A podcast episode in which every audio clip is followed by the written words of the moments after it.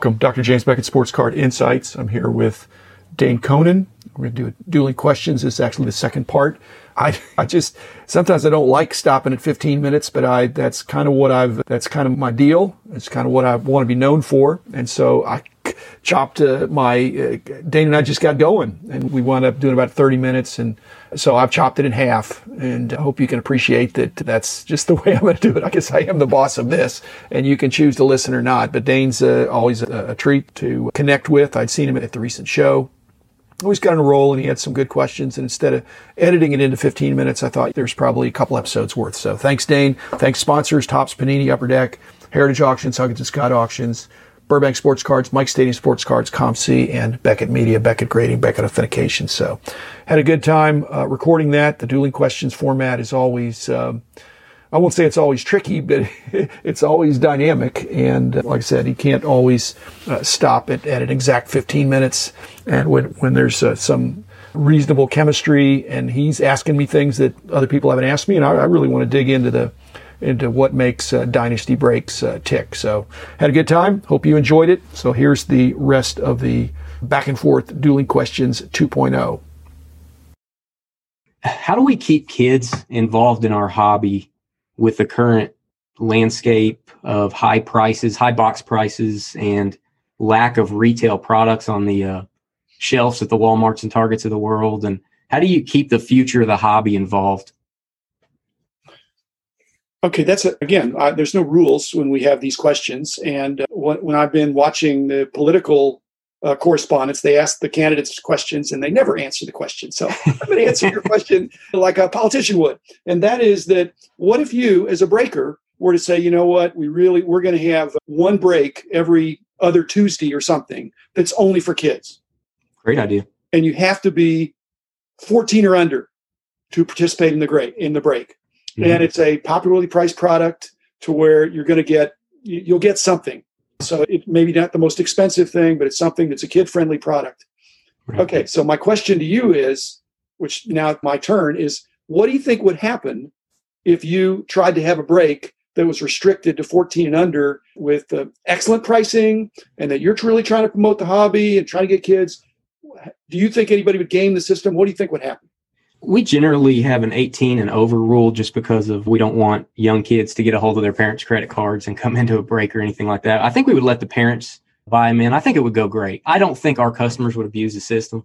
One thing we do is the breaks where there are a few breaks we have where base cards don't all ship. We try to make team bags, take them to the YMCA, Boys and Girls Club, Little League, try to do that to keep kids involved. But that's a great idea. If we could, we should do that actually. That's that's a great idea as far as keeping. The only thing it's the verification. You have to show your your mugshot or your your uh, your participation. You have to have your small person next to you. You know that you know to be a, a rent a kid or something for. But that's uh, but if it's a good deal for the kid, it's going to be a good deal for the dad or the uncle or whatever. But I hear you. I'm going to do more episodes about getting more kids involved. I really think there's got to be some products just made for kids and uh, but then you got to if the big kids don't want them, the kid and the little kids say, "Why am I getting this?" No, it's only for a small kid. You got to have lower price points. I think you got to have lower price points, and you got to have something where kids want to get a complete set. And like I said, I think I did something about this. There needs to be some inserts, some parallels, some things that that so kids can learn about the hobby. Not as autograph heavy and you know hit I, I think autographs in in the game use that's that's what gooses up the price. Yep, yep uh, that's true it, it's there's some expense of serially numbering cards, but if there's no extra stuff on them, it's it's just a printing technique. It's not acquiring assets like they call them. Right. Okay, my turn. What what was your goal when you went to the show recently? My goal was I had several goals. One was get out of the house. With my wife's permission to get out of the house. Okay. I also called doctor. I, I'm Mr. Dane. She's Doctor Conan. All right. Are you your wife? Is that how it works with you? I'm Miss. Yeah, she calls me Dr. Beckett. No, just kidding. Yeah, she calls me sweetheart or love or honey or whatever, something endearing. Not Dr. James Beckett. That would that'd be good. All right, but yeah, I got out. I like to do shows for our buyback products versus buying everything online, buying things on eBay. I like to buy cards where we repack cards, yeah. um, vintage, not 80s, 90s, modern cards. Uh, we buy all kinds of stuff, multi-sport for our buyback products. So that's the first thing. And then I wanted to pick up some Michael Jordan cards. That was my next goal, if I could find any at a reasonable price. Were you successful? The reason Um, price part. Not as successful as I wanted. I feel like the prices uh, at the show, you could definitely tell they were a little hefty on some things. It was a healthy hobby, is what I learned. There was a lot of money changing hands at the show, a lot of Luka cards changing hands, a lot of Trae Young, and the basketball was fueling the show, is what I learned. And it, and we all knew that, but seeing it happen right in front of me, everyone was selling out of these players, and not at cheap prices either. So Yeah, when I was there at the show, I realized that there'd be a box or a display of football, baseball, basketball, and I'm becoming more of a contrary. I avoided the basketball. There's a big everybody's looking at the basketball. Then I, think, well, I'm going to look at the baseball or the football. And so there were some good deals. I think the basketball was picked over. The prices have gone up, and I'm just thinking, I don't. I'm going to if other people zig, I'm going to zag. So I, I'm going to go where the action isn't which is the opposite of what many podcasters tout. But I have fun with that. So I, I was looking at a football box and nobody disturbed me for a long time. So right. uh, there was not competition for that space. But basketball sure scorching hot. And Yeah. my ticket rep called me, and I think he's going to be explaining to me what's going to happen this season in oh. terms Oh. of my seats. They're probably going to go up in price, would be my guess. I already paid. I paid Oh, you already did. Okay. Okay. I, I got a season ticket, but on the other hand, so I'm already paid, but I think they're going to want to tell me that they're not going to be opening some of the games, or there's going to be restricted restrictions in some way. So Spacing you know, whenever somebody calls you and they won't leave you a detailed message, they just say, "Hey, you need to call me back. I got some important information for you." You think it's not 100 percent positive, Dane? No. It can't be. No. It can't be. Okay, your turn. All right. Uh, I got, uh, I actually have two more questions. Does Barry Bonds belong in the Major League Baseball Hall of Fame and others like him, so to speak? I think Barry Bonds, Roger Clemens, and others. I, I think they're eventually going to go in. Those two guys, they've got the hardware that they were the best. They, they were the best at their position, hitter, pitcher, whatever, in their league for sure. Maybe in all of baseball for an extended period of time. So their on-field performance, and if you went, so so you've got the on-field performance, which is stellar. Uh, then you've got personality, and both those guys have rubbed some people the wrong way. On the other hand, there's not there's other people in the Hall of Fame that rub people the wrong way. Sure. Um, but then, thirdly, there's a cheating aspect, and there's a sense that, but I think it's gradually going to come around that they weren't the only cheaters, and uh, and it's the definition of cheating in our culture. All of a sudden, unfortunately, is you have to be caught. Right. You're not caught, and you don't admit it. But there's a lot of suspicious circumstances. You're innocent until proven guilty, but then there's witnesses and all that stuff. So I think Barry's going to eventually get in. I think it may even be that Pete Rose eventually gets in. And I, I don't, I'd like to see Joe Jackson get in. He'd be at the top of my list of guys that I think are worthy of consideration. And uh, the sports card insight in that is that people can be betting for or against the those players of whether they're going to. Joe Jackson can't go up; he's already as hot, super hot. That won't affect him. Dale Murphy, if there's a nice guy aspect, he's first ballot Oh, sure. and two hall and two MVPs.